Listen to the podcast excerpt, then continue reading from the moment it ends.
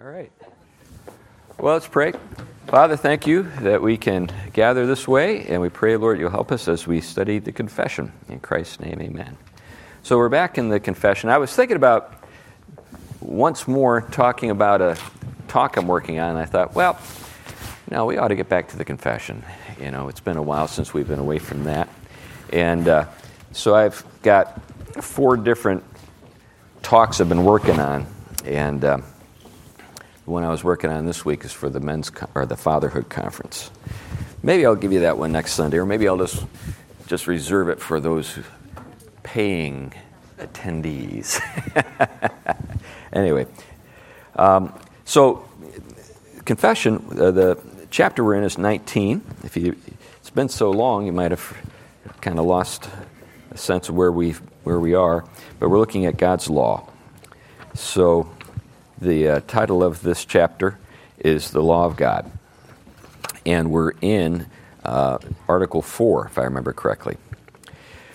So um, here's how that article reads To them also, as a body politic, he gave sundry judicial laws, which expired together with the state of that people, not obliging any other now, further than the general equity thereof may require. Now, we did talk about this a bit, but just to summarize it, um, when we think about the Mosaic Law, you can categorize it, you can break it down into different components. Um, some, of the, some of the laws deal directly with the sacrificial system, which, of course, is fulfilled in Christ and is abrogated because. Uh, to continue it would, in some, would imply that Christ's sacrifice wasn't sufficient, or that the the, the uh, ceremonial laws weren't pointing to Christ. But since he fulfilled those, we don't continue uh, to uh, follow those laws. He's the fulfillment of those laws. Now, other laws uh, are ju- juridical in character and have to do with the civil order. And those laws uh, pertain to some things that we don't actually practice anymore. For example, slavery.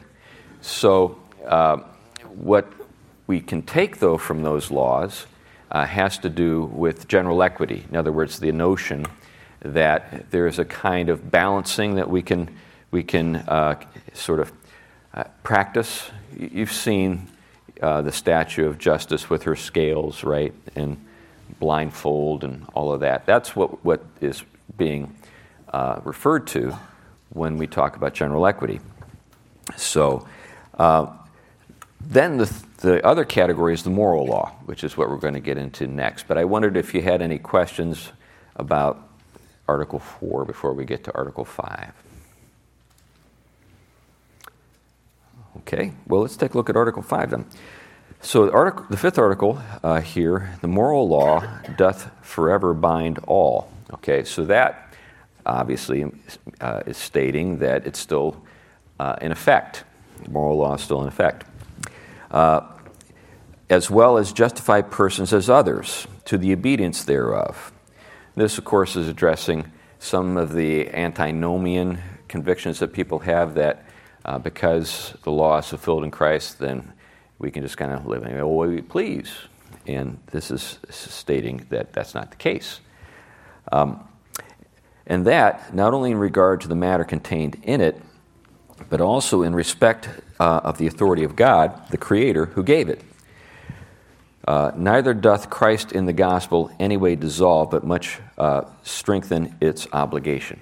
So, this, again, this is att- intended to address uh, the, the necessity of uh, all people to follow the moral law. So, the moral law, can, can we summarize that? What would be a way to address that or summarize it? Yeah, uh, the Ten Commandments diluted down to love the Lord your God with all your heart, mind, soul, and strength, and love your neighbor. Right. So the fulfillment of the moral law is the law of love directed toward God and neighbor, but then you need to spell it out a bit.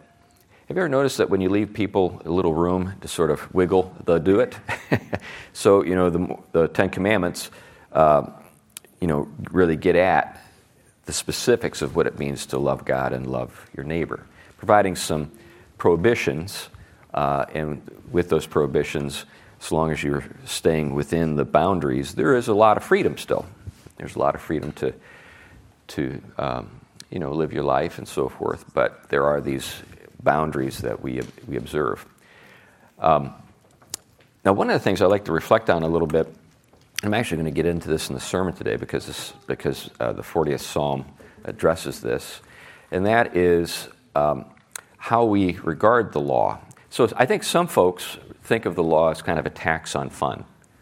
You know, there's a sort of like, okay, you, you know, as long as you do these things, then, you know, everything is hunky dory, and then you can kind of go live any old way you please. Um, but is that really a, a, an appropriate way to think about the law?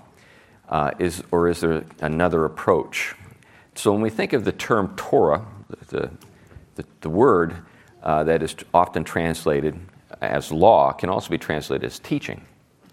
So there's a heuristic c- character to the law. Heuristic uh, is, a, is a term that's used for uh, a practice which kind of teaches you some, something.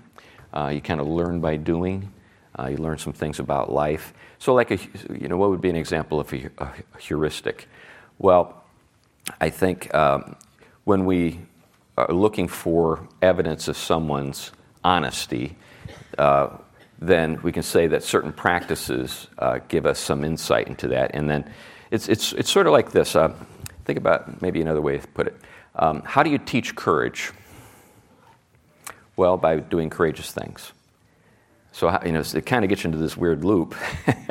so, you teach courage by doing courageous things. What would be an example of, of something courageous in character? That would be heuristic like maybe jumping off of a diving board. Maybe that's a small scale thing, but you're afraid, right? You're initially you're afraid to to do that, but then when you do it, the very practice is what teaches you courage. You say, "Oh, wow!" Then you're getting up out of the water if you survive, and you say, "Wow, that wasn't so bad." And then you learn something in the in the in the practice of uh, doing a courageous thing. And this would be on a small scale, but it, it can kind of uh, uh, scale up, if you get my drift. Any, any thoughts about that? Uh, so, anyways, the, what, what we're looking for in the law, I'm sorry. Oh, Steve. Yeah, well, you were asking for an example. Yeah. risking your own safety to protect others. Yeah, yeah. So, uh, you know, that some, some, some people can act spontaneously without thought uh, and do the right thing. Some people act spontaneously without thought and do the wrong thing. but knowing, knowing uh, you know, how to do the right thing sometimes requires practice. And so if you're going to, you know, act in a way that protects other people, then, you know, it, it's helpful to have done some things that prepare you for that. Yeah, Christopher. Another example, firefighters on 9 11. Yeah, Hadn't seen anything like that. Right. But had made a practice of doing the right thing. Right. It's time to climb those stairs, you know. Um, and that's why we honor them, because it was a heroic deed, but it wasn't the first time they'd ever done anything heroic. Other thoughts? So, the, the observance of the law is uh, something that can actually inform our characters and make us uh, people who are capable of things that we might not be capable of otherwise. That's kind of what, what I'm getting at. So, make wise the simple. That's one of the things that we see, uh, you know, noted about the law in the 19th Psalm. One of the reasons why we praise the law is because it makes wise the simple. And I've, I've talked a little bit about that. One of the things about making wise the simple is sometimes people, uh, just because they, they do what the law commands, uh, are they might not be able to fully appreciate just how it makes them wise, but just their action is wise. You get my drift. Because it's the right thing to do. That's basically what Forrest Gump was all about. You know, if you remember Forrest Gump, he was a very simple minded person, not terribly bright in terms of school learning, but his, you know, the, the, the statement over and over again in the film is, you know, stupid is as stupid does all these really smart, educated people keep doing stupid things. and the only person who's doing the smart thing is the dumb guy, Forrest. he just keeps doing the right thing. anyway. Um, I think uh, another thing here is there's a, you know, uh, they, make, they make a note that we, we obey the law because it has positive practical consequences, and that's what's being referred to in that uh, clause, not only in regard to the matter contained in it, so in other words, not killing, and so forth, but also in respect to the authority of God. We obey the law not be- only because it's um, just practically a good thing to do, but because we respect the lawgiver, the Creator, who gave us the law. And uh, now here's an interesting thing. That last clause, he says, uh, Neither doth Christ in the gospel uh, anyway dissolve, but much strengthen its obligation. How do, we, how do we make sense of that? If we say that Christ has fulfilled the law uh, for us, how does that strengthen our obligation um, to follow it? Any thoughts? How does Christ strengthen our obligation?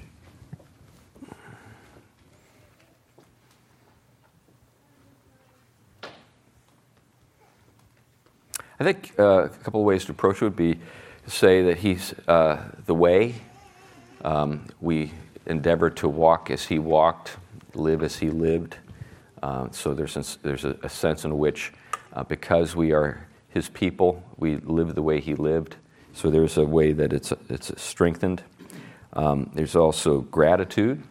Uh, there's the motivation that we have to demonstrate our, our, our gratitude and a way to do that is by doing what, what the law requires. So I think that's, those are a couple of examples of way that our, our obligation is strengthened. Okay, let's move on to Article Up, Steve.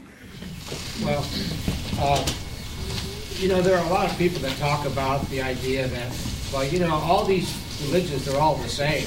They all kind of tell you the same thing. You know, you need to be you shouldn't murder, you shouldn't do steal, you should do all these kinds of things. And I think here may be a reference to, maybe even in an apologetical sense, that uh, Christ actually is very particular.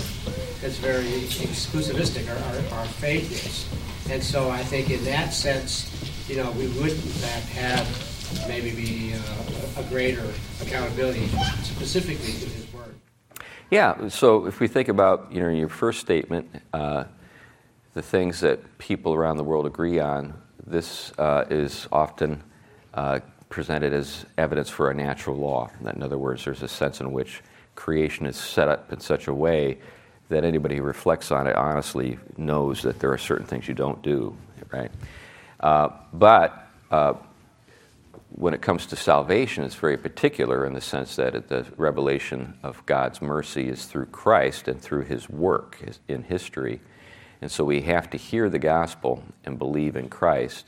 So there's a sense in which through you know, our redemption, we have an extra sense of obligation that other people don't recognize because they don't believe in Christ.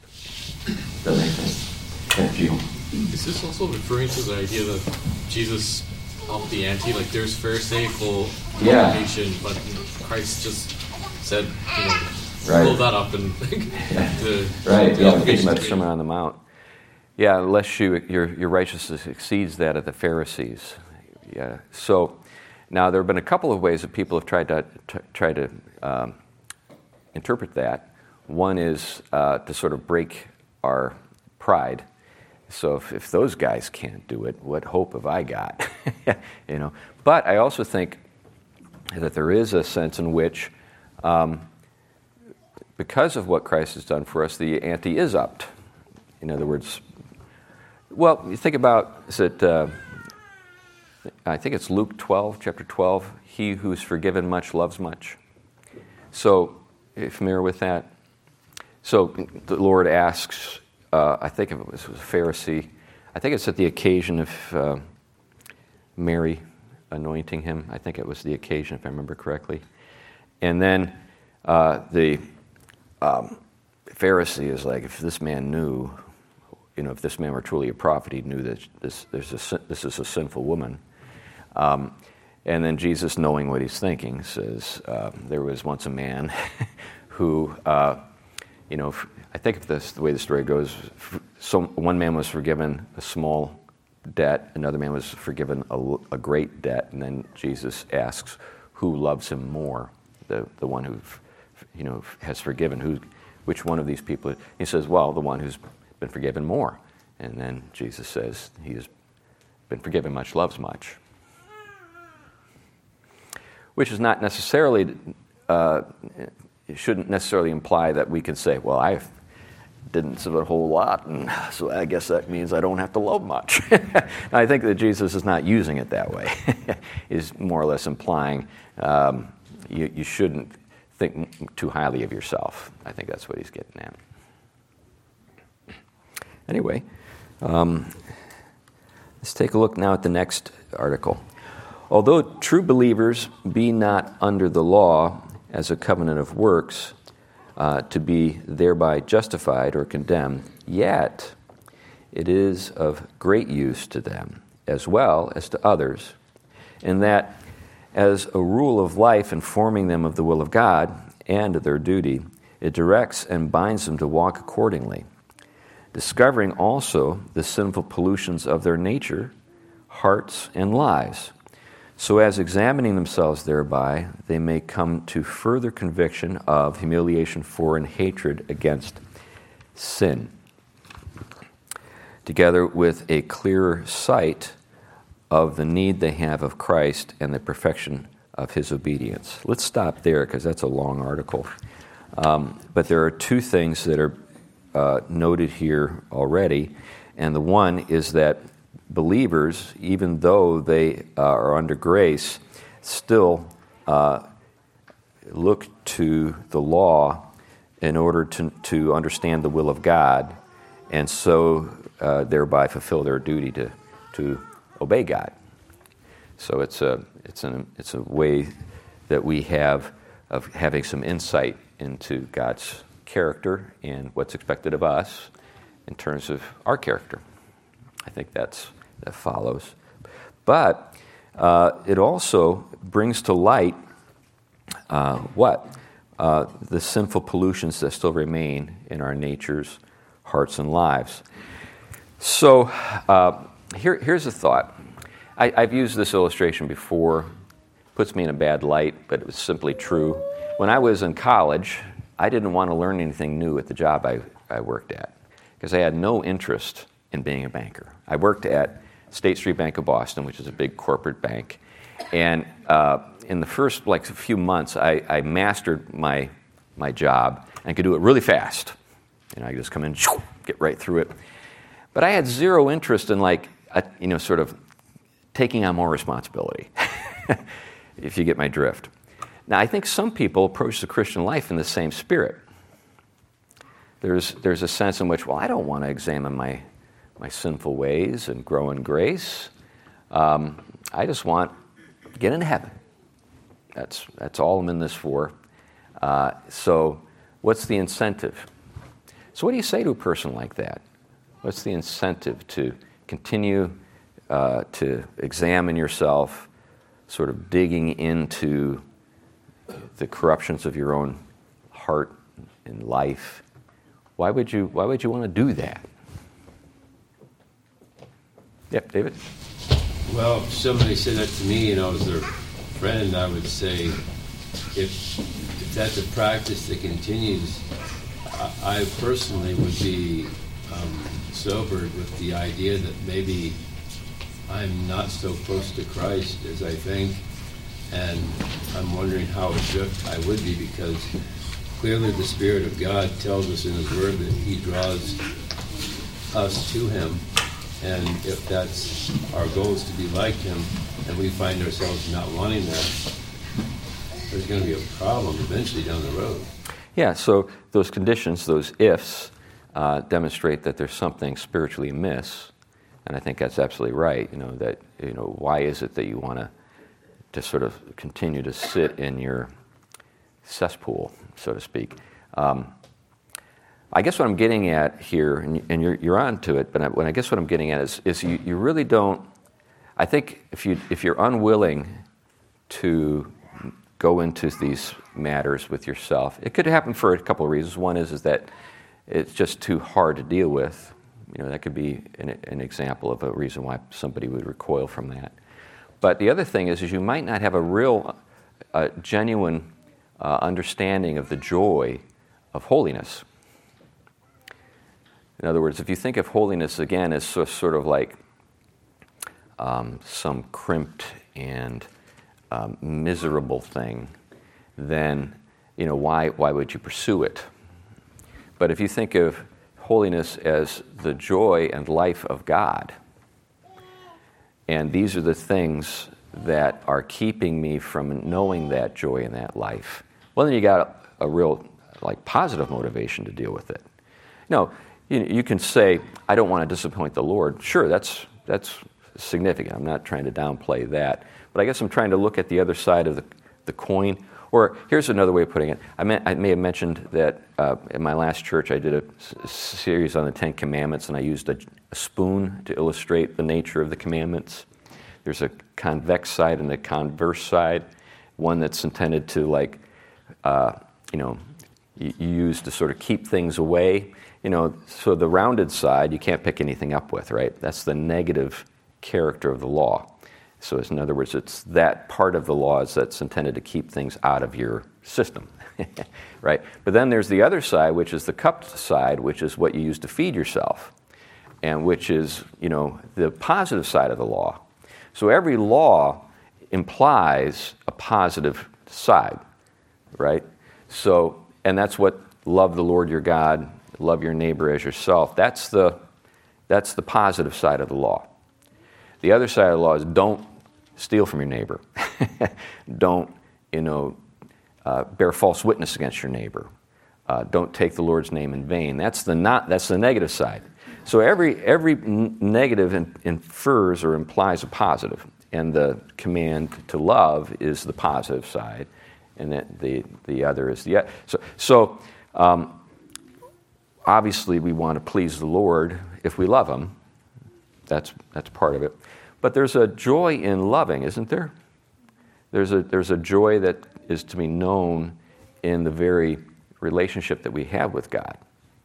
So even uh, when we're loving, it's not like it's just, well, that really drains me. Been loving God all day. I need a break. you, you know what I'm saying? oh man, this loving God business is just such a drag.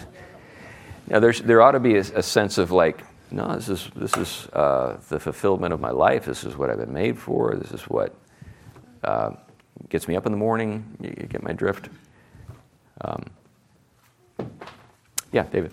Uh, every testimony I've heard. Uh, oh, I'm sorry. Did you want?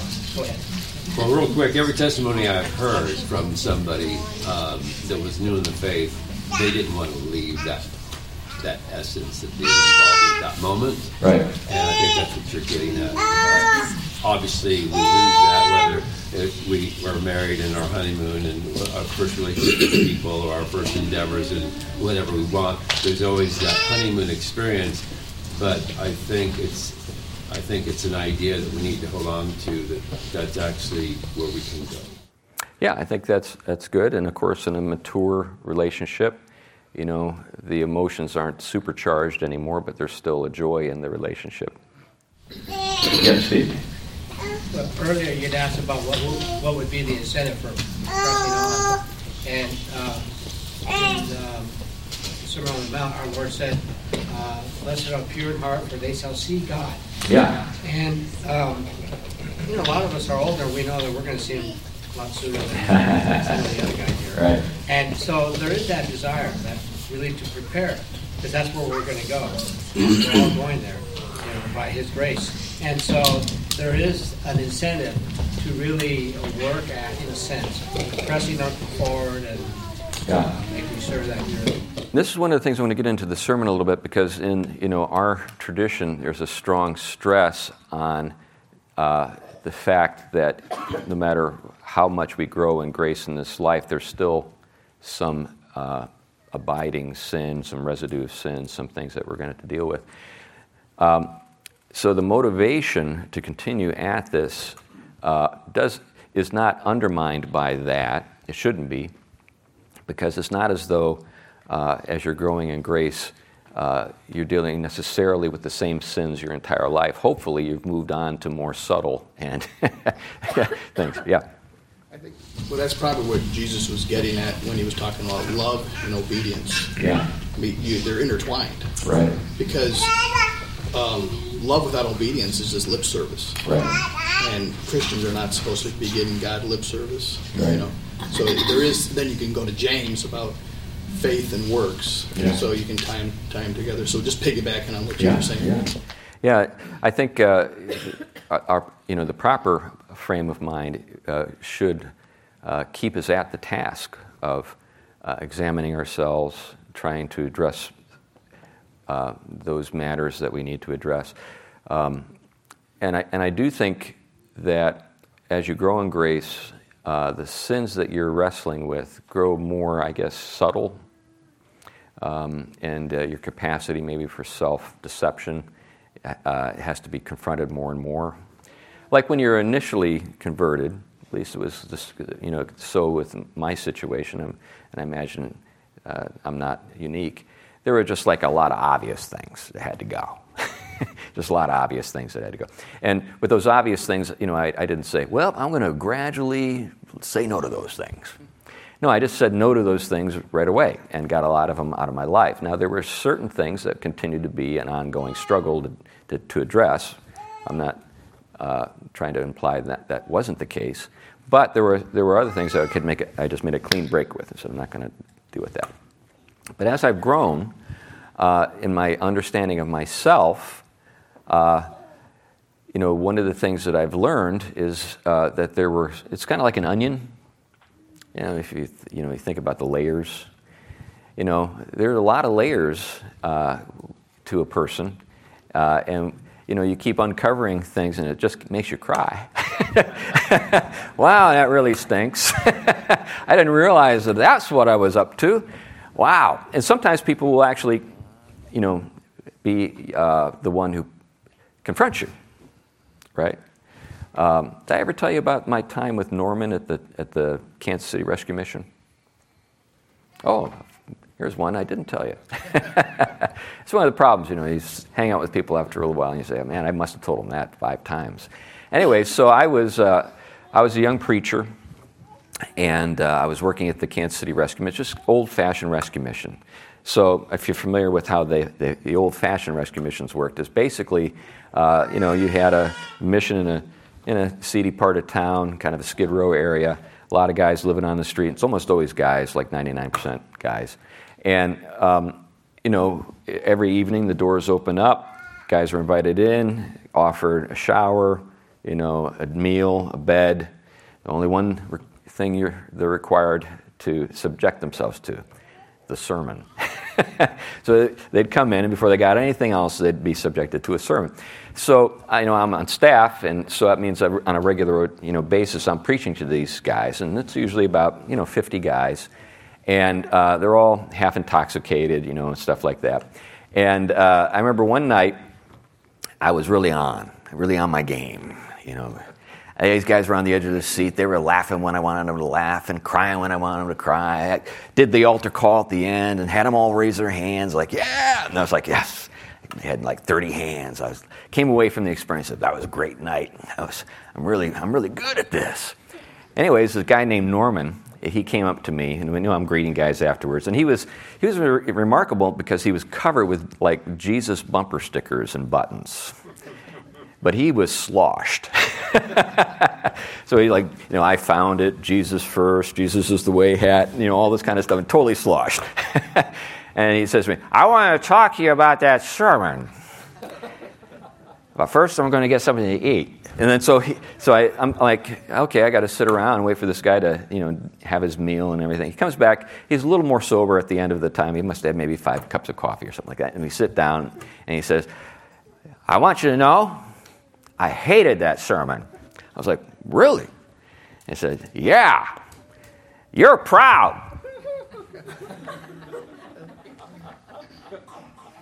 and in that moment, I thought, He's right. so I said, uh, and by this time we knew each other's names. I said, Norman, would you pray for me? And he did. Lord, help this young preacher boy. it was one of those moments, you know. it was a humiliating experience, but it was good for me. it was one of those, you know, you know, uh, vel- you know, what was the uh, Aqua Velva moments? You know, slap, slap. Thanks, I needed that. but that, those things can happen in your life, and at those moments, those revelatory moments, here's, here's another one. I use that as an illustration in a sermon, and a guy sent me a note. You're still proud.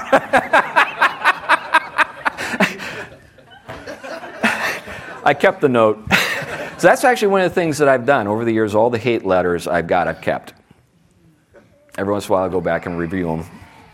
it's good for you. It's good for you. Let you know, yeah, have I really dealt with that? You know? yep.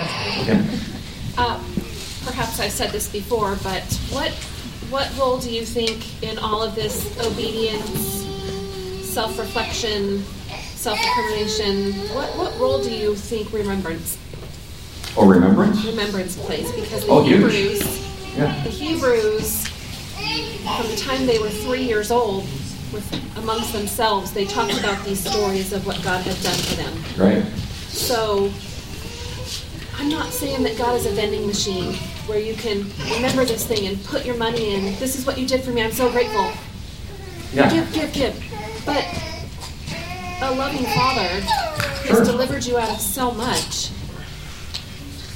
Does that does that incite obedience? Does gratefulness incite obedience? What's the equation? Yeah, well, I think I think what you wanted, what you want, is to be in the love of God, and you can kind of think of it as sort of like a zone. Uh, when being in Christ, you know, that's what. So, because Christ of Christ's obedience, um, Christ uh, is glorified, right? Christ um, is raised, all these things. And when we're in Christ, we enjoy all of these things that we don't deserve because we're in Christ.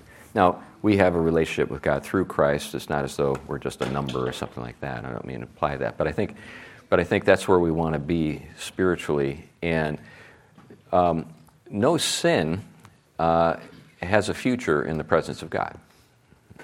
Sin has got to go.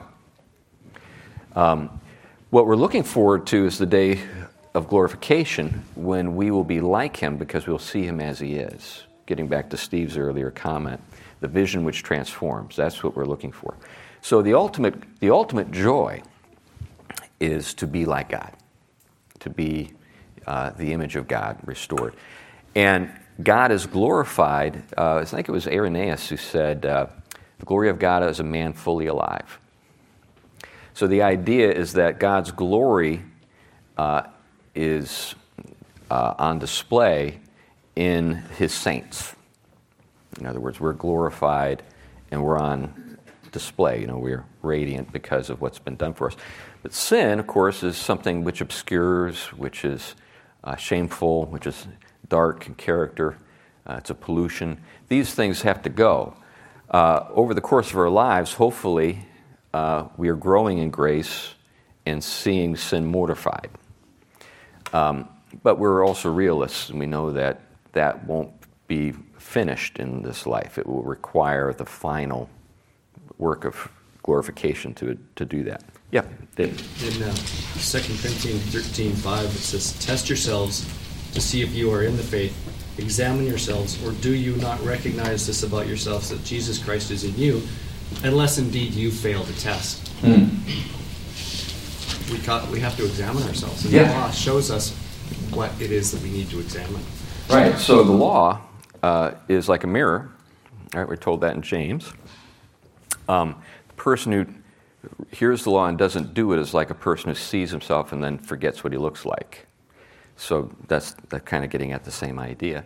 But the I- but I think the the notion is is that when we we see ourselves in the light of the law, we see how far we are from the you know thing that we're called to but we also see God But hopefully, over the course of our lives, as we grow in grace, the resemblance grows. In the, in, during the time. Any other thoughts on that? Yeah, Tom. I was just this phrase um, at the beginning. Uh, we're not justified by works, yet it is of great use to them, believers, as well as to others. Kind of caught my eye. Yeah. It it makes sense to um, if if others, even if they're not believers, are living by the same law, it accrues to the benefit of the society Oh, as yeah. a whole. Yeah, that's the whole Salt Lake thing. Even though you know, I have a, a Jewish friend who who reminds me every week of the things he did over the weekend that were quote the right thing to do. Oh, so he's But for him, it's it's to the benefit he thinks of getting to heaven. Got it. But the consequence of it is good things happen to people Yeah. that are in his sphere of influence. Yeah, yeah, and this is and this is this is, this is a really great thing to think about because on the one hand, when we think about say the unregenerate doing good things, it's not like we want to discourage that. you know, we don't want to say, well, you might as well not even try because uh, it's not going to save you. There's still something to be said for doing the right thing, even though you're not doing it for the right reason. You know, the right thing is still a good thing, telling the truth.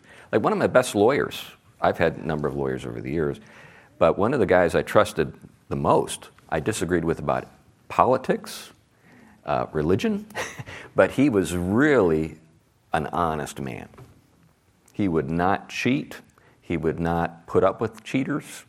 You know, he was just straight as an arrow, and he was a great lawyer.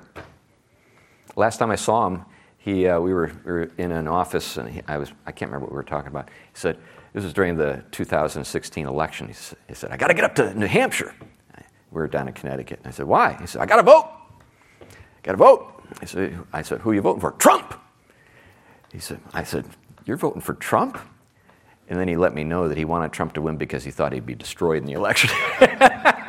so he was actually voting for Trump because he thought there was no way he could possibly win. there were a lot of people who were doing that kind of thing, by the way. There were a lot of people who voted for Bernie for the same reason. Uh, people who went the other way. Conservative, I know one. He was the editor of the American Conservative magazine. He voted for Bernie so that Bernie would win because he didn't think Bernie could possibly be elected president. Anyway, I, I, I don't know why I got at that, but but but uh, this this lawyer's name is Steve Ford, and uh, but I mean, I trusted him when it came to matters related to the law. Um, so examining themselves, that they may come to further conviction. Okay, uh, let's go on to the next uh, part of this. It is likewise of use to the regenerate to restrain their corruptions, in that it forbids sin, and the threatenings of it serve to show what even their sins deserve, and what afflictions in this life they may expect from them, although freed from the curse thereof threatened in the law. So this idea that obeying the law has a, uh, you know, it's beneficial, is uh, reflected in this part of the of this statement too, uh, because even though, you know, we uh, enjoy uh, God's grace and the promise of eternal life, when you do uh, wicked things, even though it may not mean eternal damnation, it can mean a lot of personal suffering for yourself and other people in this life. And for that reason alone, you know, we ought to avoid sin, right? So if you, um, you know, let, us go back to the illustration I, I gave of um, Jim McKenzie, Jim the painter from Trinidad who lived with us. Uh, was he a believer? Yeah. Was he uh, struggling with sin and failing a lot? Yeah. But every time he, you know, uh, repented, he was just, it was genuine remorse. Now, uh, you know, you can't put up with certain things. you can't put up with people stealing from you, right? Even though you love the person, you, you say, you know what, until you get this taken care of, you can't work at this place. Until you get this taken care of, you can't live in this house. We can't live with this kind of insanity, with this sort of thing. I know it, you're, you're remorseful, but there's just the practical matter of you stole the church offering. we can't have people stealing the church offering every week. You know, I, we know you feel bad. We know you promised to pay it back. We don't even know how much it was. that kind of thing. You know, so, uh, you know, I'm get, you see what I'm getting at. Uh, there are just realities of what it means to live in a community of people in this world. You just can't have lying, you can't have stealing, you can't have people committing violent acts against other people. It's just you can't put up with that kind of stuff. There has to be some limits. Those are the outward kind of outward surface of the cup kind of sins that everyone sees and we can point at them, but it's the inward cup. It's the one that the Holy Spirit sees. We oh, sure. deal with the most. Yeah, and I'm not saying we shouldn't, but you know, when it comes to, so there are lots of people. Uh, well, we all struggle with inner the, the corruption of our hearts. Um, it kind of gets down to the, you know, what sins uh, are less tolerated. So, for example, if you were to come to me and say, I can steal your candy, uh, your candy bar, or I can shoot you in the head, which is worse? You can say, well, both keep you from eternal life. Well, okay, fine. but there are some human uh, kind of uh, implications here. You know, take the candy bar. you know, it's, it's, I'm getting at. Uh, so, in, t- in terms of like how we live in this world and how we deal with just, you know, wickedness, eternal life is not the only measure. It's certainly a, the most important, but it's not the only one. Yeah, Mark. Just kind of going along those lines and looking at um, common trends in our large cities where you have these district attorneys who are releasing people despite what the law says. Yeah. Um, and that law of God largely reflective in, in American jurisprudence. You've got people who are murdering or stealing or doing all sorts of different crimes, and they just keep going back out on the street. And in that sense, it's it's teaching that individual and the entire society that there is no justice. Yeah. Versus actually when justice is served, the kingdom of God is coming to earth. Yeah. In that case, and people actually see and understand the future that they're going toward, yeah. rather than what's really being proclaimed to them is there really is no right or wrong. You know? Yeah, Marla and I were just talking about this. I guess uh, REI just closed their big store in Portland. I don't know if you heard that this week in the Pearl District. It shut down because of crime, because of thefts. They, they just can't afford to keep losing that kind of money. So let me just play this out, David. So you got a number of stores that are closing. You know, we've lost the Walmarts in Portland. We've lost, you know, there's just a number of these different things. So what's at, I think at the core of this is an unwillingness to deal with human nature as it is. So uh, there's a kind of conf- there's a conflict of, uh, of irreconcilable realities here, um, and so until the political class um, is willing to accept that their way of looking at human beings was, was wrong, they're not going to deal with the realities. So I, I, I, lived through this sort of thing. I remember the crack epidemic in the 90s. I mean, uh, I, I, saw the, the repercussions of that all around us, um, even in the church, you know, and um, on a personal level with theft and so forth. It was a nutty time. It's sort of like this time. And uh, there were a lot of people who were just in deep denial um, about what needed to be done. And then finally, there came somebody who had this kind of interesting idea um, Rudy Giuliani. Let's enforce the laws. and it led to the renaissance of urban America. From like 1994 ish to like the year 2016, there was a real uh, renaissance. I remember Times Square back in the early 90s and late 80s. I was there. It was nothing like it is now. it's going back to that. if, you, if, you ever, if you've ever watched like the old films from the 70s, like Death Wish or like uh, French Connection, it really was that way. I remember walking through Times Square and being propositioned like five or six times. It was that bad. Um, now, you know, well, for a period of time, it got cleaned up. So here's an example of how it works. Uh, the Lambs Club was a, a, kind of a mission in Times Square uh, that uh, the Church of the Nazarene ran, and it was essentially just a place like I just described a little while ago, the Kansas City Rescue Mission. And it was, it was almost like they got it almost for nothing back in the 70s because nobody wanted to live in the city in the 70s. Um, this idea that you'd be live in the city, you know, and walk down to the coffee shop and get a, you know, cappuccino or whatever. You know, just nobody thought in those terms in those days. What you, what you thought about is like being killed. and so uh, they got the Lambs Club for virtually nothing. Uh, in the early 2000s, a friend of mine named John Bowen sold the air rights over the Lambs Club, the air rights, for $100 million. It's now the home of the most expensive hotel in New York. And the Lambs Club, the first floor, the part that they renovated, is a five star restaurant. Marl and I have been there a few times. But what was the difference?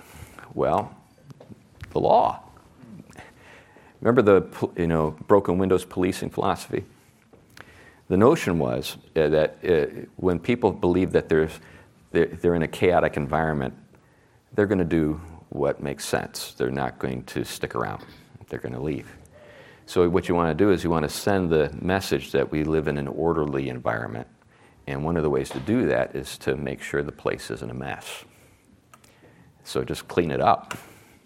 And it was just like, boom, overnight.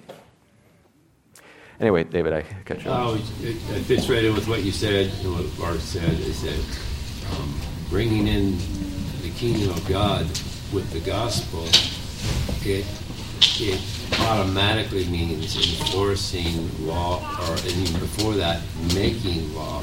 And of course, when we deviate from God's word, we make hundreds of thousands of laws. But to the degree that we create law that enforces the moral law and then enforce it, you really are bringing in the kingdom of God. Yeah, yeah I think you know, we're not talking about the kingdom in, in its final form, but we're talking about the kind of order and, and fruitfulness that. Yep. Other thoughts on any of that? Um, next uh, sentence the promises of it in like manner show them God's approbation of obedience and what blessings they may expect upon the performance thereof. I'm going to tell something about my wife and I here. My wife uh, and I disagreed about whether or not kids should get rewards for doing the right thing when they were small. My wife was the Kantian. She was like, they should just do it because it's right. I was like, well, how about a cookie? kind of help kids understand that you know this was a good thing to do. Now, the good news is there are kids who move beyond cookies, but you, you kind of get what I'm getting at. You know, there's you know the idea is that if we give them a reward, then they're not doing it for the right reason, right? Well, maybe initially the motives aren't entirely perfect, right? But the, the fact that the room has been cleaned up is a good thing, or the, you know, grandma was told thank you, and that was a good thing. You know. Anyways, my, my, I'm having a little fun here with my, my yeah, Tom. So I had a little episode yesterday that sort of, sort of uh, on an adult level yeah. operated that way, at least the way I'm interpreting it. So I went to get uh, tires for an old car that didn't deserve new tires. and I paid for them online because I knew I could figure it out once I got there. I get there, I tell the guy, I think a couple of these tires might be salvageable. He agreed. He puts notes on the order that, hey, just just needs two. This is what you need to do. 30 minutes later, I go to get my car, and the guy said, We didn't see the notes until after we'd installed four new tires. I already had the refund for the two. And the guy um, said, You just got four new tires for the cost of two. And I had earlier in the day kind of had an opportunity with that car to respond in a negative manner. and I hadn't. And so I viewed that as okay, that was right or wrong, that was a reward from God for acting out of character in accordance with how God would want me to act. well, that's great. it's a fun story, too. I'm glad that. So, what was it about this uh, evil car that you wanted to destroy? uh, I opened the trunk and it had a gallon of antifreeze that had spilled in the back. Oh, gotcha, yeah. And some other sort of environmentally catastrophic Plus, it's a car that went from a father of one of my daughters in law and I couldn't help but think he'd gotten rid of that car like 10 years ago, and now I was responsible to keep it understand, understand. I get it. All right. Um, now, uh, it goes on to say, um, although not as, uh, as due to them by the law of as a covenant of works. Again, this is getting back to this, the distinction between eternal life and just the goods that we can enjoy in this world when we do things in the right way. Uh, so, as a man's doing good and refraining from evil, because the law encourages the one and deterreth the other, is no evidence of his being under the law and not under grace. So, in other words, the writers of the confession are really wanting to make sure that we don't misunderstand what it means to be under grace. They don't want us to think that this is a license like James Bond had, you know, license to kill or do whatever we want. Um, well, we still are constrained by the law, even though uh, we have the promise of eternal life because we've believed in Christ. And, they, and this isn't inconsistent. This is actually very consistent. Any last thoughts on that before we wrap up? We're getting about that time. Yeah. I think I think this helps you better understand why David says, "I love your law." Mm. You know, it, it, God's love is shown to us. Yeah. He's given the law, and, and it's for our benefit and right. the benefit of others, as Tom was saying. Right. right. You know, people look at the law always from the other side of the spoon. Yeah. Right. And miss the other. Right. The, the, what do you call it? Concave. And yeah. Yeah. Convex and the concave. Yeah. Yeah. We we tend to think that we're starving to death because we only have this spoon up a certain way. We can't hold anything in it this way. yeah. I was just a thought just occurred to me when Times Square was cleaned up and everything. So what we don't realize necessarily is when the laws are enforced, when a society is cleaned up, you can let your daughters walk that street. Oh yeah. You can there are so many benefits to enforcing law for everybody. Right.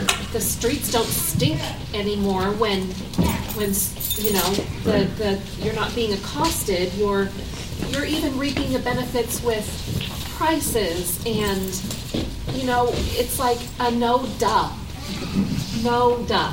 So. But, but it's amazing how, how much duh there is in the world.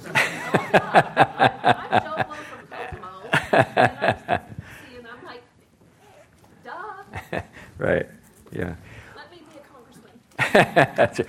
yeah. You know, I guess you know the, the the thought that maybe is an encouragement, but also a discourage, discouraging thing is just, you know, light, you know, the world has a way of kind of uh, reality has a way of correcting these things over time, but uh, it's it's remarkable how uh, long it takes. You know, you think about the children of Israel in the wilderness. You know, fact that they had seen the wonderful works of God, they'd seen His deliverance, and yet couldn't believe that God was going to give them victory entering into the land. And so God's like, okay, uh, we'll just have to let you die off. Took a while. and then the kids are like ready to, okay, we've been waiting, let's go. That doesn't mean that they were perfect either. You know, they had their problems, but I think you know what I'm getting at. Yeah. Is that last part of the um, verse chapter six. Is that like James two eighteen, where show you my faith by my works? We don't have to do it, but it says we are to do it. Well, let's, let's think about it this way. So, uh, Abraham, when he was known as Abram, in Genesis chapter 12, verses 1 through 3, is given a promise. But it has a condition you have to leave. In other words, he's promised a land, but he can't inherit the land unless he leaves the land he's in. So there's a, there's a side to uh, faith. So he's the father of faith, right? He's our, our father in the faith. Uh, but that doesn't mean that he just kind of sat around and. I think Luther is the one who said, you know, when you pray from chicken, uh, you don't sit there and just open your mouth and expect it to fly in. you go out and you go and you look for some, that kind of thing. And that's kind of getting at that. Yeah. Okay. Well, uh, let's pray and uh, make uh, a little time for folks to fellowship before the service. Heavenly Father, thank you for your, your goodness and thank you for the law. We pray, Lord, that you'll give us a love for it like we see uh, with David and many of the saints in Scripture. In Christ's name, amen.